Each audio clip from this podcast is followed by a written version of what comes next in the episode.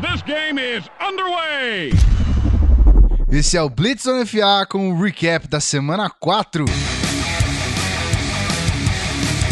Olá, senhoras e senhores. Final de mais uma rodada da NFL e como sempre, tradição aqui no canal Zona FA, a gente traz para você um resumo de tudo que aconteceu na rodada. Dessa vez, muitas surpresas, muitos acontecimentos, então bora trazer tudo para você aqui nesse recap, mais um Blitz. Vamos nessa.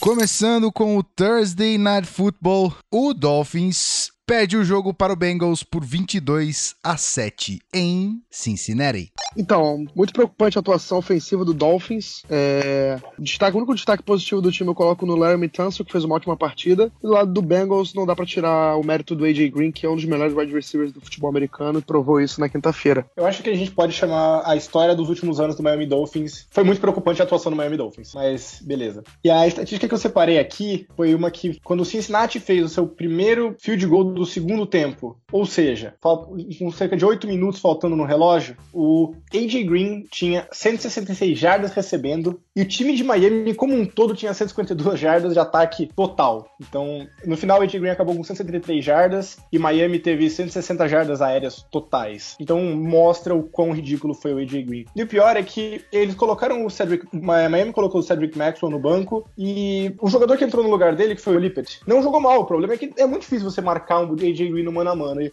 foi a festa. Muitas vezes não tinha ajuda do safety. E é óbvio que a bola vai para ele. E continuou indo para ele, nada acontecia, nada ajustava. Ele comeu com farinha. Então, só ele já foi suficiente pro Cincinnati ganhar esse jogo. Foi uma atuação brilhante, que não foi nem a melhor atuação de um wide receiver da rodada, mas chegaremos. No jogo em Londres, o Jaguars vence finalmente uma partida, não nos Estados Unidos, por 30 a 27 sobre o Colts.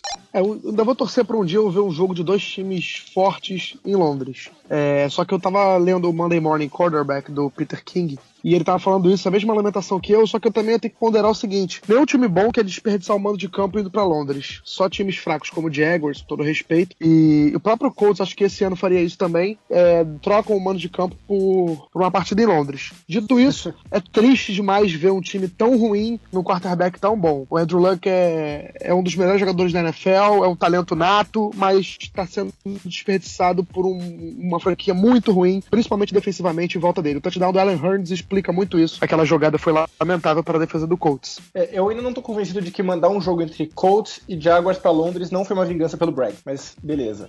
Esse jogo. perder esse jogo foi a melhor coisa que, que me veio de ser mesário. Que eu não vi esses jogos, tive que ver tudo depois para alcançar, porque eu sempre vejo jogos depois. E cara, foi muito feio ver esse jogo. Foi hum, triste, assim, sabe? Se você for olhar jogadas de passe, só passe, sem tirar scramble, o Colts teve 3,9 jardas a cada jogada de passe. E o Jaguars teve 5,4. E isso é contando o touchdown de 64 jardas do Philip Dorsett, que ficou completamente livre na secundária, e o touchdown de 42 jardas do Allen Hurns, que, como o Belt falou, foi bizarro. A defesa do Colts teve uma pane ele andou. Ele correu as 42 jardas praticamente, com um passe lateral. Então mostra o quão realmente bizarro foi esse jogo, né? O Bortles ele completou três passes que viajaram mais de 10 jardas no ar. 10 jardas no ar. Então, realmente, ninguém ali tava conseguindo fazer nada, foi feio. Meio que ganhou quem errou menos, ganhou quem foi menos pior, porque nenhum dos dois times convenceu. E fica aí de novo minha indignação de que o Colts tem um, um dos melhores prospectos quarterbacks da história da NFL e não consegue fazer nada com ele porque a gestão é tão ruim e o time está sempre muito ruim. É ah, e só, mais um só um detalhe rápido que eu esqueci de falar. O Adam Vinatieri tinha uma sequência de 31 field goals certos quando ele tinha 41 anos. Ele acabou errando e quebrou a sequência. Agora ele tem 43, tem 33 field goals certos. Só isso que eu tenho a dizer. o cara é uma máquina mesmo. Mais automático que isso não fica. Exatamente. Não dá. Em um jogo muito parelho e com nenhuma pontuação no último quarto, o Texans vence o Titans em Houston por 27 a 20. É, meu destaque vai para a atuação do Will Fuller, que a gente pode começar a projetar, acho muito cedo e acho errado também, mas assim, as últimas duas semanas mostraram que ele está começando a incomodar o DeAndre Hopkins como o futuro número um do time, como wide receiver. Embora eu acho que o DeAndre Hopkins ainda deve ser o titular pela temporada e pelos próximos anos. Mas o Will Fuller está jogando muito bem, fez um touchdown recebendo a bola e fez um touchdown retornando o punch. E do lado do Titans, destaque negativo para péssima atuação do Marcus Mariota, quando tomou blitz em sete ocasiões, foi sacado em uma errou os outros seis passes. Péssima atuação do segundo anista de Tennessee. É, você falou do Mariota, assim, é um ponto que eu, eu fiz, eu fiz esse ponto no Blitz da semana passada, fiz esse ponto na minha coluna da semana passada, vou fazer agora de novo e vou fazer na minha coluna dessa semana é ridículo o que o Titans faz com o Mariota, que quis colocar ele num ataque under center tradicional ao invés de jogar pelas forças dele. Então você tem o Murray. A contratação do Murray foi o começo do problema, porque o Murray foi um cara que não se adaptou a um esquema mais shotgun, um esquema mais spread, uh, lá na Filadélfia. Quando ele veio, tava na cara que eles iam colocar ele num esquema mais para correr mais tradicional, mais under center, e tá dando resultado para ele, que ele tá tendo 5.2 jardas por corrida, e o Titans tem 4.7, são boas marcas. Só que no processo você tá destruindo o seu quarterback, você não tá desenvolvendo ele, você não tá jogando para as forças dele, dele e você tá colocando ele na pior situação possível. Então você tem 4.7 jardas quando o Titans corre e 6.2 jardas quando o Titans passa com 8 turnovers em 4 jogos. É horrível e, embora a atuação do Maria esteja sendo ruim, muito disso está nas costas da comissão técnica. É horrível o que eles estão fazendo lá em termos de desenvolver um, o talento que eles têm. Não menos do que o esperado, o Browns pede mais um jogo, dessa vez para o Redskins, por 31 a 20 em Washington. Cara, o Terrell Pryor não merece o Cleveland Browns. Infelizmente. Assim, ele deu uma entrevista na semana passada falando que acha que o time dele tem condições de vencer os outros, no caso, 14 jogos que restavam na temporada. Mas, cara, não me desculpa o Terrell Pryor, eles mal vão conseguir ganhar os próximos jogos da temporada. Enfim, acho difícil de ganharem um. É, mas também justiça seja feita. O Browns tá correndo muito bem com a bola, tanto que o Isaiah Crowell é o segundo jogador com mais jardas terrestres na liga no momento. E é, teve um erro grave de arbitragem, um fumble recuperado pelo, pelo Browns Browns, fumble do Browns recuperado pelo Browns que, que o juiz deu pro Redskins, que os juízes deram pro Redskins. Então, assim, ponderando isso, dá para entender um pouco a frustração do time do Browns, mas ainda é muito fraco e é preocupante para a temporada. E o Browns tá até sendo um pouco competitivo, né? Eles até completaram 66% das terceiras descidas. O Pryor tem jogado bem, o Calor, o quarterback, o Cody Kessler tem jogado bem, na minha opinião. Eles estão conseguindo ser competitivos, eles só não têm o tipo de talento consistente para jogar o, bem o jogo inteiro. Mas eu já esperava isso, eu acho que eles estão mostrando até sinais positivos. Mas o diferencial desse jogo foi o que o Washington fez na red zone, né? Foram cinco postes na red zone, sendo quatro viraram touchdown, quatro situações de é, pro gol, né, jogada até a linha do gol, e foram quatro touchdowns. Em contraste com o que aconteceu nas últimas semanas do Washington, né, que o Washington chegava na red zone e chutava field goal, chegava na red zone e chutava field goal. Essa vez eles conseguiram capitalizar, aproveitaram os erros de, de Cleveland e foi o que fez a diferença para eles. Então, esse aproveitamento melhor na red zone foi o diferencial dessa partida pro Redskins.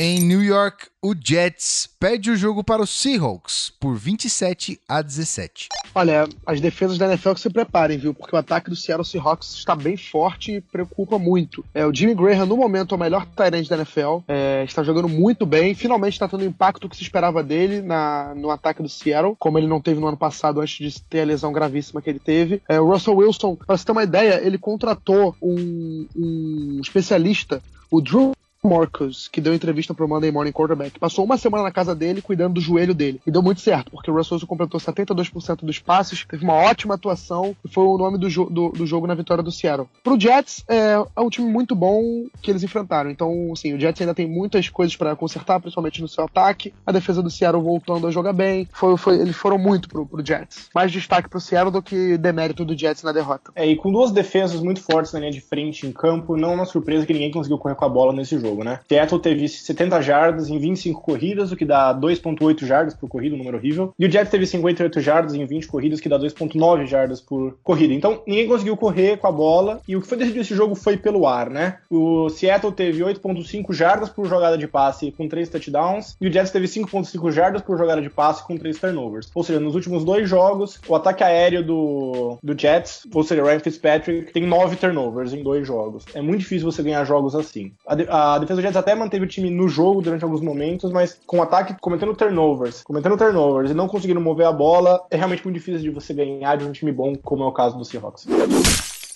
Em Foxborough, o resultado mais impressionante desse recap, o Bills vence por 16 a 0 o Patriots. Pois é, então a gente nunca, nunca imaginei que eu fosse dizer isso na minha vida, mas o Patriots saiu do jogo sem pontuar em casa. Isso é inacreditável. Mas alguns números, eu sei que o Vitor é o cara dos números, mas eu vou tomar um pouquinho à frente dele para dizer que alguns números do Patriots nessa partida foram assustadores. O Patriots foi 1 de 12 em terceiras descidas. É, e aconteceu o seguinte: o Patriots foi. É, o Bills obrigou o Jacob Brissett a ser um quarterback. E o Jacob Brissett não está pronto para ser um quarterback na NFL. Tanto que ele mostrou isso, cometeu um turnover, um fumble, não completou os passes em algumas situações, não foi, não foi consistente, não conseguiu levar o time time a, a drives consistentes, dependeu muito de big plays dos, dos seus companheiros e a defesa do Bills estava bem preparada. É, o destaque que eu dou também é que é o primeiro shutout do que o Patriots leva em casa desde 93 e o primeiro que o Belichick toma desde 92, quando ele ainda comandava o Browns e o Jacoby Brissett nem era nascido na época. É, é realmente absurdo, né? Essa também era a estatística que eu tinha separado. A última vez que o Patriots foi shutout em casa, zero pontos, 93, como você falou, não era nem o Gillette Stadium, era o Foxborough Stadium, que é o antigo estádio do Patriots. Então, foi, realmente foi uma, assim, eu tenho nem foi uma era que se passou, foi uma geração inteira que se passou sem ver o Patriots perder em casa. E é de zero, no caso. E a outra estatística que eu tinha separado realmente era um de 12 em terceiras descidas. O Patriots não conseguiu conversões fáceis de terceira descida, não conseguiu encurtar essas jogadas, e o Brissett teve que ser um pouco mais criativo, teve que ser um pouco mais ousado, teve que se soltar um pouco mais para converter essas jogadas, e ele simplesmente não tá pronto. Quando o Bills. É bizarro, porque eu tenho certeza de que o Rams é um time que só treina e monta seu playbook inteiro e treina no off-season só pra ganhar do, do Seahawks. E do Cardinals. É, mas principalmente do Seahawks. E o, e o Rex Ryan é o cara que faz isso pro Patriots. Ele treina e monta seu playbook só pra ganhar do Patriots no ano e o resto tanto faz. Num jogo de atuações absurdas de Matt Ryan e Julio Jones, o Falcons vence por incríveis 48 a 33 o Carolina Panthers em Atlanta. Olha, o sinal vermelho está aceso em Carolina. Não, não é mais amarelo, não. O, os atuais vice-campeões do Super Bowl estão 1 e 3 na temporada. É, isso é uma, um recorde horrível. Pra você ter uma ideia, o Chargers, que é um time muito fraco, está com o mesmo recorde no momento. É, e não era para estar, era para estar melhor ainda. Mas enfim, tocou, tocou a sirene inversa, no caso. A crítica clubista. Mas enfim, a defesa do. A secundária do Panthers foi exposta completamente nessa partida. É, eu acho que eles menosprezaram o Julio Jones. E no começo da partida, quando botaram ele no mano a mano, sem ajuda de safety, depois colocaram no mano a mano, mas com uma ajuda de safety no fundo, mas que também não servia muito. Depois começaram a bater nele na linha de scrimmage para tentar quebrar a química com o Matt Ryan, também não adiantou, porque o Julio Jones simplesmente é um dos melhores wide receivers do futebol americano. E ele mostrou isso mais uma vez com a sexta melhor performance de um wide receiver numa partida na história da NFL. É, se a gente vai falar de números nessa partida, não tem como fugir das 300 jardas do Julio Jones, né? É, 36 jardas a menos do que o recorde da NFL, que é, no caso, 36 de empatar e 37 de passar o recorde, que é do Flipper Anderson. Como você disse, foi a. E na verdade foi a quarta partida com mais jardas desde que houve a fusão entre a EFL e a NFL. E se você pegar essa semana 4 da NFL, 33 quarterbacks lançaram passes nesse, nessa rodada. Só quatro tiveram mais jardas passando do que o Jones teve recebendo. E obviamente um deles foi justamente o Matt Ryan, que é o quarterback do Julio Jones, se vieram de alguém. Então, é, realmente, o cara foi uma, uma força de destruição de um homem só, né? Não tinha, eles não tiveram o que fazer. Esse é o tipo de jogo que eu comentei no meu, no meu recap que o, ia fazer falta o Josh Norman. Eles, é, é, o tipo de jogo. Eu não achei que o Josh Norman não ia fazer tanta falta no time, mas eu acho que esse é o tipo de jogo onde ele faz, e foi exatamente o que aconteceu. Faltou um cara que conseguisse cobrir ali. Quando eles tiveram que mover dois, mudar, mudar o tipo de defesa, nada deu certo. Ele continuou fazendo o que ele fez, e foi o que definiu, definiu o jogo no final dos contos. Ah, só mais uma... quando alguém passa recebe 300 jardas. É, exatamente. E só mais uma informação. Primeira vez na história da NFL que uma dupla de quarterback e wide receiver consegue 500 jardas do quarterback, 300 do wide receiver, e o, Pant o Falcons pega Broncos e Seahawks nas próximas duas semanas. O Falcons, no momento, é um dos melhores times da NFL, mas vai ser testado muito contra Broncos e Seahawks nas próximas duas semanas. A gente vai realmente ver a força do time nessas próximas duas semanas. Em um jogo disputadíssimo, o Raiders leva melhor sobre o Ravens em Baltimore por 28 a 27. Cara, é, tem que tirar o chapéu pro, pro Oakland Raiders. É, eles estão 3-1, jogando três jogos fora de casa e a única derrota foi em casa. Ou seja, dos três jogos fora de casa, o Raiders ganhou os três, é, incluindo uma vitória sobre o invicto Baltimore Ravens, que muita gente questionava a invencibilidade do Ravens, mas mesmo assim uma vitória emblemática. É, Derek Carr mostrando ser um quarterback já muito evoluído em relação ao ano passado, e o Michael Crabtree também tendo uma partida excelente. Teve três touchdowns, incluindo o último, que foi uma maravilha, o controle corporal absurdo, o passe perfeito, a dois minutos do fim, e a defesa do Raiders Raiders conseguiu segurar o ataque do Ravens no, no última, na última posse de bola. E vitória merecidíssima do Raiders, vitória gigante. É, e eu tenho que apontar o fato de que esses dois times 3-1 são absolutamente medíocres em termos estatísticos. Porque todos os jogos desses dois times na temporada até agora, os sete jogos que esses dois times jogaram na temporada até agora, foram decididos por menos de uma posse de bola. O Raiders, inclusive, teve dois jogos decididos por um ponto, esse da semana 1 contra o Saints. Perdeu de 7 do Falcons, ganhou de 7 do Titans. O Ravens perdeu de 1 domingo, ganhou de 2 do Jaguars Jaguars, ganhou de 5 do Browns e ganhou de 6 do Bills. Historicamente, estatisticamente, jogos decididos por uma posse de bola é, tendem a ser 50-50. Você ganha 50% do seu time, não importa se você é o melhor time, não importa se você é o pior time. A lógica é muito simples. Jogos decididos por uma posse de bola costumam ser decididos muito nos detalhes. Quem recuperou um fumble a mais, uma bola que pingou diferente, uma interceptação que a defesa deixou cair. Assim, são coisas muito pequenas que definem esses jogos, então eles tendem a 50-50. E esses times conseguiram jogar todos os jogos deles no jogo apertados até agora. Então eu tô realmente impressionado com essa estatística. Vamos ver quem vai continuar mantendo jogos apertados, quem vai finalmente conseguir ganhar ou perder de muito. Para a alegria do nosso querido Marcelo Ferrantini, o Bears vence finalmente nesta temporada da NFL por 17 a 14 sobre o Lions em Chicago. A gente vê a inconsistência de um time quando o Lions vence o Colts, que também não é grande coisa, mas foi uma vitória emblemática fora de casa, e perde para o Chicago Bears, sem o quarterback titular. Só que aí eu entro com uma outra um outro questionamento. Brian Hoyer ou Jay Cutler no momento? Que domingo o Brian Hoyer teve uma boa atuação, é, jogou muito bem, ainda mais se você colocar nos padrões de Brian Hoyer de atuações, e conduziu o Bears a uma vitória importante e merecida. Então eu já fico questionário, porque o Jay Cutler era uma máquina de turnovers e um líder questionável dentro do vestiário. Será que já não tá na hora dele ser o reserva mesmo? Dado o contrato dele, eu ficaria surpreso se ele voltasse para muito, muito mais temporadas em Chicago. Inclusive, eu até falei isso no começo do ano, mas o Cutler é opção de alto potencial, mas para um time que não tem o conjunto em volta dele, talvez uma opção de mais. De, com piso maior, menos autodestrutiva, é, possa ser uma opção melhor nesse momento, que é o Brian Hoyer nesse caso. Mas o que chamou minha atenção nesse jogo, isso não é exatamente uma história, mas é o seguinte: é, eu, eu preciso apontar isso. Detroit perdeu por 3 pontos eles conseguiram chegar no jogo inteiro uma vez na red zone, que foi no segundo quarto. Chegaram na linha de 3 jardas, era uma, era uma quarta para 3 jardas pro touchdown, e eles chutaram um field goal da linha de 3 jardas, o que na minha visão devia ser proibido, absolutamente proibido, tá? Eles foram um time absolutamente fútil ofensivamente. Foram 33% de conversão em terceiras descidas, 4.7 jardas por jogada, 5.2 em jogadas de passe, 3.7 jogadas de corrida, eles não fizeram nada o jogo inteiro. E eu tô cansado de ver times cometendo esse erro de chegar lá na, na beira da end zone e chutar um goal. Você tá ali, você tem que pegar os sete pontos, a não ser que seja uma situação óbvia que você precisa dos três pontos para ganhar o jogo, você vai pro touchdown. Desculpa, você vai pro touchdown. Você não pode deixar quatro pontos na mesa desse jeito. E se o contra-argumento é, ah, mas o Detroit é ruim, então a chance de converter. O ataque desse é uma droga mesmo, então a chance de converter é muito menor. Eu acho o contrário. Eu acho que justamente pelo seu ataque ser tão ruim, você não pode desperdiçar você ter chegado até lá, porque você não sabe se você vai conseguir de novo, e Detroit não conseguiu de fato. E se você não consegue. Se você consegue a conversão, você ganha sete pontos. Se você não consegue, você coloca um ataque muito fraco de Chicago na linha de duas jardas, na linha de uma jarda do próprio campo de defesa. O que, obviamente, é muito favorável para você. Né? Muito chance de um, de um safety, um turnover te coloca em ótima posição de campo. O ataque provavelmente vai ser conservador, você vai conseguir recuperar um punch em boa posição. Então, você tem que tentar nessa situação. Detroit não tentou, deixou quatro pontos na mesa e perdeu por três e foi muito bem feito. Começando os jogos do segundo horário do domingo, em Tampa Bay, um tempo extremamente perigoso, o invicto Broncos vence o Buccaneers por 27 a 7. Antes de falar do jogo, queria fazer uma crítica ao Tampa Bay Buccaneers. Tem uma lei no estado da Flórida que diz que qualquer ameaça de temporal, um evento em, em céu aberto, deve ser interrompido até que haja liberação da, das autoridades para que, que continue. Então tá na mais que na hora do Buccaneers construir um estádio novo ou reformar o estádio que tem para colocar um teto no, no, no, estádio. Porque, pô, é a segunda semana seguida que a gente tem um jogo interrompido no, na Flórida por conta do mau tempo. Enfim, dito esse desabafo, importante dizer que o time do Broncos é muito forte defensivamente, chovendo molhado, usando o gancho do, da chuvinha, né? Mas. que merda, né?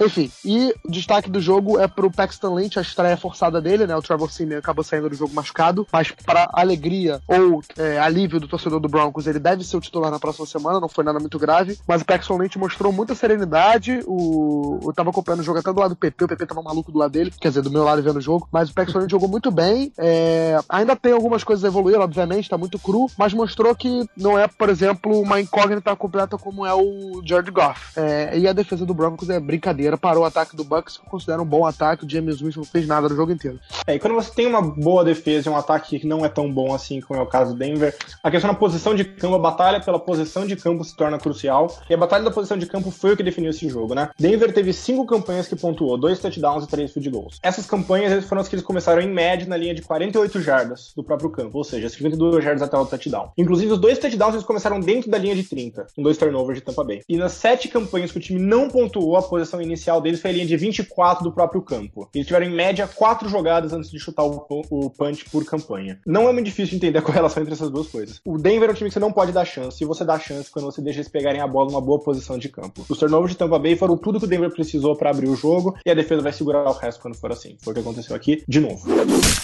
Como já dissemos anteriormente, o Rams venceu o Cardinals por 17 a 13 lá em Arizona. Olha, tem uma estatística, estatística não, mas é uma, um fato interessante. Desde que o Jeff Fisher assumiu o cargo do Rams em 2012, em todos os anos o representante da final da AFC saiu da divisão do Rams, a NFC West. E todos, menos o Rams, foram para a final da NFC. O Seattle duas vezes, o Arizona Cardinals no ano passado e o San Francisco 49ers em 2012. Mesmo assim, o recorde do Rams contra esses times é 13 vitórias, 13 derrotas e um empate. Ou seja, o Jeff Fisher consegue, com times bem mais fracos, fazer jogo duro contra os rivais de divisão. Foi mais uma vez dessa maneira. O Rams venceu o Cardinals, que perdeu o Carson Palmer com uma concussão. Provavelmente o Drew Stanton vai ser o titular na quinta-feira, até porque o tempo de recuperação vai ser menor. E o Rams, com a defesa que tem, é, evoluiu muito de uma, da primeira semana para cá. O Aaron Donald é, no momento, o melhor jogador defensivo da liga. O Rams conseguiu bater mais uma vez um rival de divisão, com um time que, no papel, é bem superior. E destaque também, que a gente critica, fala tudo mais, mas os números não mentem. Case Keenum tem seis vitórias e duas derrotas nos últimos oito jogos. Quem diria? É, a Arizona foi muito ineficiente nesse jogo, né? De três é, chegadas na red zone, só fez um touchdown. Foram seis jardas por jogada de passe e três turnovers, né? Três interceptações, duas do Stanton. E o, o ataque não tá funcionando, tá claro. E o Rams tem um ataque que não funciona por definição, ele é simplesmente ruim. O que significa que você não pode dar chance para ele fazer uma coisa, porque se você simplesmente deixa ele ganhar, se, você, se ele precisa ganhar de você, ele é ruim. Se você ajuda, você vai precisar do seu ataque para produzir, o ataque de Arizona não tá produzindo. Então, o que definiu o jogo foram dois lances. Um foi uma interceptação do Stanton nos minutos finais, que deu a posse de bola para St. Louis na linha de 19 do campo de ataque, que virou o touchdown decisivo do jogo. E a outra foi um touchdown do Brian Quick de 63 jardas, que foi dois tackles errados simultaneamente, quase da defesa do Cardinals. Ele era uma boa posição passe curto, e ele os dois cornerbacks passaram reto e ele correu até a end zone. Então, esses erros acabam custando e custaram muito para Arizona. Não teriam custado se o ataque não estivesse tão inoperante, mas estando você não pode dar esses touchdowns de presente. Foram todos, os dois touchdowns do Rams foram presentes de Arizona. Um com turnover, um com uma falha gratuita para a defesa. Em San Diego, o Chargers deixa a vitória escapar pelas mãos e perde para o Saints por 35 a 34. É, o Gui teve que editar fora essa parte, mas os paramédicos vieram atender o Belt durante. Olha só, Olha que engraçado. O Gui, o Gui usou em San Diego, o Charles deixa escapar a vitória na mão e é, deixa escapar a vitória da mão e perde para o time tal. Essa mesma manchete poderia ser usada trocando as cidades que o Chargers perdeu e trocando os adversários. Porque a, a receita para a derrota do Chargers nas três ocasiões foi a mesma. San Diego liderava o jogo no, no, no Two Minute Warning e perdeu os três jogos que saiu derrotado na temporada. Isso não é normal. Me desculpe, mas isso não é normal. Isso é falha técnica, isso é falha psicológica, isso é tudo. Falha física, porque os jogadores podem estar muito cansados. Cara, o Chargers liderava o jogo a 7 minutos do fim, com duas posses de bola na frente, contra a defesa do Saints, que vocês me desculpem, mas é uma merda, com todo respeito. E aí o Melvin Gordon sofreu fumble e o Saints pontuou, porque o ataque do Saints tem o Drew Brees é um ataque consistente, um ataque respeitável. Aí o San Diego teve a bola de novo e o Travis Benjamin, sem ser tocado, sofreu outro fumble e a bola foi pro Saints, que comeu um pouquinho do relógio e, so e fez o touchdown. Philip Rivers tentou, mas foi interceptado a um minuto do fim e o Chargers perdeu o terceiro jogo. Sem sacanagem, se o Chargers fosse um time sério, estava 4-0 na temporada e ninguém poderia falar nada disso. Por isso que eu falei pro Vitor para ele não apostar em San Diego, porque esse time é amaldiçoado. É, depois das, das, lesões e de tudo isso eu acredito. Porque os números que eu separei para falar desse jogo foram 21, 6 e 13, que foram as vantagens que San Diego perdeu nas, nas três derrotas dessa temporada. Tava ganhando por 21 pontos no segundo, no, no segundo tempo, no terceiro quarto. É, contra o Chiefs, apagou e tomou a virada, conseguiu perder de 6 ainda. Contra o, uh, o Colts, estava ganhando por 6, faltando 17 minutos, ou seja, no final do terceiro quarto, tomou a virada. E agora estava ganhando por 13 no quarto período, faltando 5 minutos, e cometeu três turnovers que deram a vitória de presente, né? Foi um fumble do Ingram, um fumble do Benjamin e uma interceptação do Rivers. É realmente impressionante o ritmo com o qual o Saints, o Chargers está entregando jogos no final da, nos finais e sempre de uma forma diferente, é impressionante. Essa foi a mais impressionante de todas, porque realmente foram três turnovers em cinco minutos para entregar uma diferença de 13 pontos. Acho que foi para então foi para meio que dar uma, uma alegria pro Drew Brees que voltou a San Diego. Não é possível. Eu tenho, eu tenho umas teorias porque não, o que aconteceu não foi normal. Que homenagem bonita. Sim, estou puto, mas enfim, continua. Com atuações novamente muito boas de Dak Prescott e Ezekiel Elliott o Cowboys vence o 49ers em San Francisco por 24 a 17. Eu vou deixar o Vitor falar do 49ers, só preciso dizer uma coisa. É, o Kaepernick tem que ser titular nesse time, não importa se o Chip Kelly gosta dele ou não. Dito isso sobre o 49ers, eu destaco o Dak Prescott mais uma vez, que tem o recorde de passe sem interceptação para calouro. Muito porque o Carson Wentz não jogou, mas de qualquer forma o recorde é dele, 131 passes sem interceptação. E o Zeke Elliott, no momento, é, disputa pau a pau com o Carson Wentz e com o Dak Prescott o título de calor ofensivo do ano. Mas a evolução evolução dele a cada semana me deixa com uma pulga atrás da orelha. Ele tá jogando melhor a cada semana. É nítido que ele vem evoluindo. E acredito que se ele mantiver esse nível de evolução, eu acho que o prêmio de calor do ano vai para ele. Porque quarterbacks de calores tem muito a oscilar. Mas running backs, não necessariamente. É, então eu acho que o Zeke Elliott é meu favorito para Offensive Rookie of the Year. O que eu posso falar do Niners é que eles começaram o jogo com dois touchdowns em duas campanhas que eles converteram seis de seis terceiras descidas. No resto do jogo eles converteram dois de oito, né? Simplesmente sumiu o ataque. E Dallas, impressionante como, mesmo o Niners abrindo vantagem, Dallas manteve a calma porque sabia que conseguia virar o jogo a qualquer momento. Eles foram muito conservadores ofensivamente. O Dak Prescott completou 17 de 23 dos 23 passes, ele completou 17 que a bola viajou menos de 9 jardas e não completou absolutamente nenhum passe de mais de 20 jardas. Foi tudo passe curto, tudo passe rápido, o que mostra um pouco a calma do time, como o time não saiu da sua característica, não saiu do, da sua zona de conforto, porque tinha confiança de que ia conseguir recuperar. E eu acho que isso diz mais sobre o Niners do que sobre o Dallas, na verdade, né? Eles ainda estão uh, tentando proteger bastante o Prescott, colocar ele em situações fáceis, leituras fáceis, e ele está sendo muito eficiente nessas situações. E o Zeke Elliott também, o um número que eu separei, é que 73 das 138 jardas que ele teve no jogo, ou seja, mais de metade, foi depois do contato. Então isso foi bastante impressionante também. Foi um time eficiente contra um time muito ruim. E Dallas tá tendo um pouco de sorte do calendário até agora. Eu quero ver quando ele começar a ficar um pouquinho mais complexo, mas pelo menos ele tá aproveitando a parte fácil do, do ano. Num apagão do Kansas City Chiefs, o Steelers vence por 43 a 14 e o Chiefs sem nenhum ponto nos três primeiros quartos.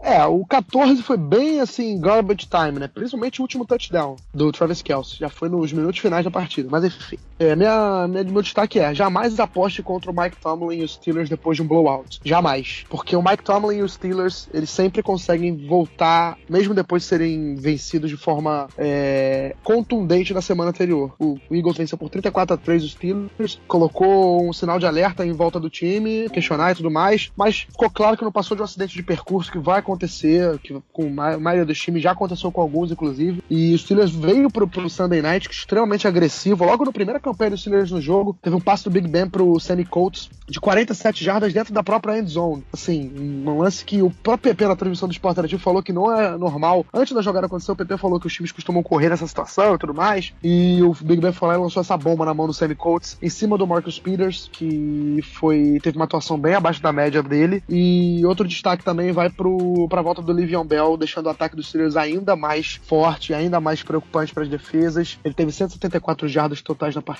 pô, mostrando que é um jogador extremamente versátil, um dos melhores da NFL e o melhor running back da liga. É, o, o que definiu esse jogo foram as cinco primeiras posses de bola do jogo, né? Pittsburgh pegou duas dessas cinco posses de bola no campo de defesa, uma na linha de cinco, uma na linha de oito, depois de ótimos punts e boas campanhas de Kansas City, né? E viraram dois punts por parte dos Steelers também, eles não conseguiram fazer nada com elas. Mas três das, dessas cinco primeiras posses eles começaram no campo de ataque. Foi um fumble do Spencer Ware, uma interceptação do Smith num screen pass que quebrou totalmente. Ele caiu no chão, Alex Smith jogou sem olhar, virou uma interceptação. Foi nojento, um foi nojento aquilo. Horrível. E um punch de 23 jardas muito ruim do Colquitt, que ele pegou totalmente torto na bola, a bola foi pro lado também. Então você deu três posses de bola pro Steelers no campo de ataque, e eles, em três, uma e duas jogadas respectivamente, e anotaram três touchdowns, né? Então, para mim, isso deixa muito claro aquilo que eu falei até um pouco atrás sobre o Broncos. Times que dependem da defesa, que é o caso de Kansas City, precisam ganhar a batalha da posse de bola. É uma das variáveis mais importantes que eles enfrentam no dia a dia. E aqui eles perderam o jogo ainda no primeiro tempo porque eles perderam a batalha da posse de bola. Três turnovers, com, dando três ótimas posições de campo pro Steelers. O Steelers capitalizou, não precisando marchar tanto contra essa boa defesa. Então o jogo morreu ali e o Kansas City vai ter que tomar melhor conta da bola, especialmente enquanto Justin Houston estiver fora.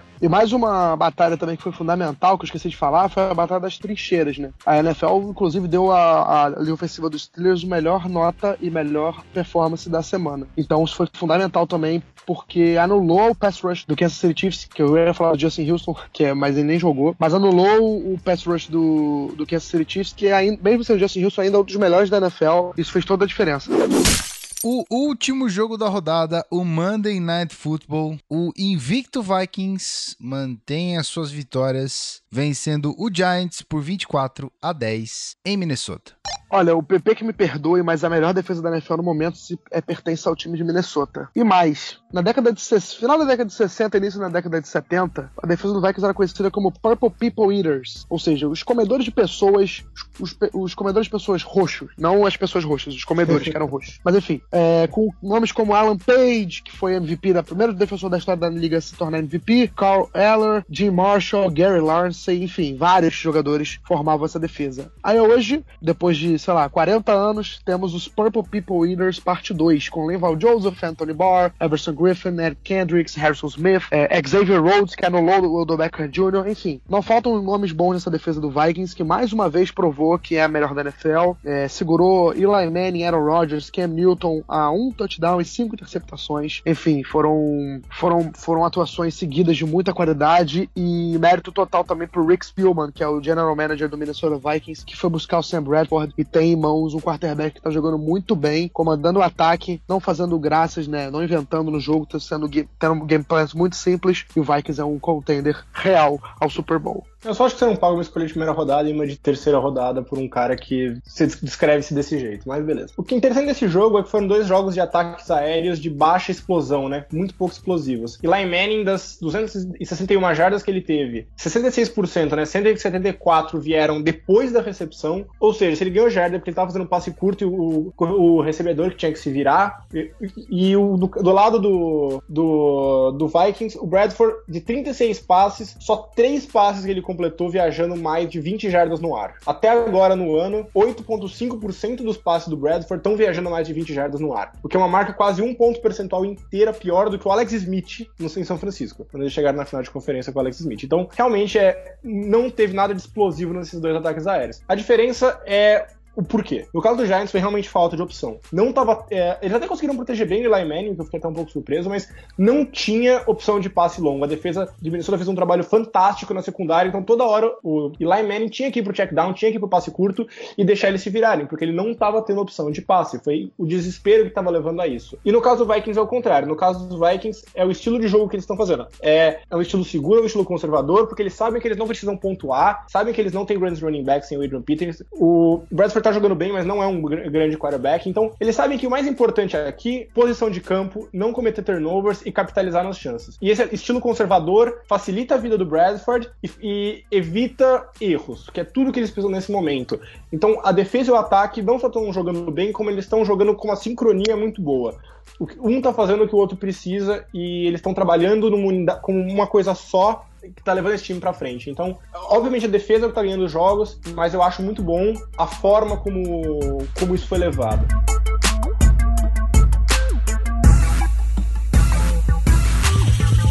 Muito bem, meus amigos. Blitz Zona FA, semana 4, completo, terminado com sucesso.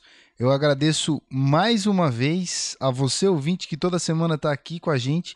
Então eu espero você semana que vem para analisarmos mais uma rodada da NFL. Por enquanto, você fica com essas stats e eu agradeço de coração os meus amigos Guilherme Beltrão e Vitor Camargo que estiveram comigo aqui para esse recap.